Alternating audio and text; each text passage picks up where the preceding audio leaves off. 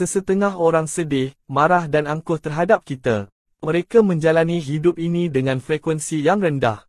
Kita harus sentiasa dengan frekuensi yang lebih tinggi dan memberi getaran positif kepada semua orang.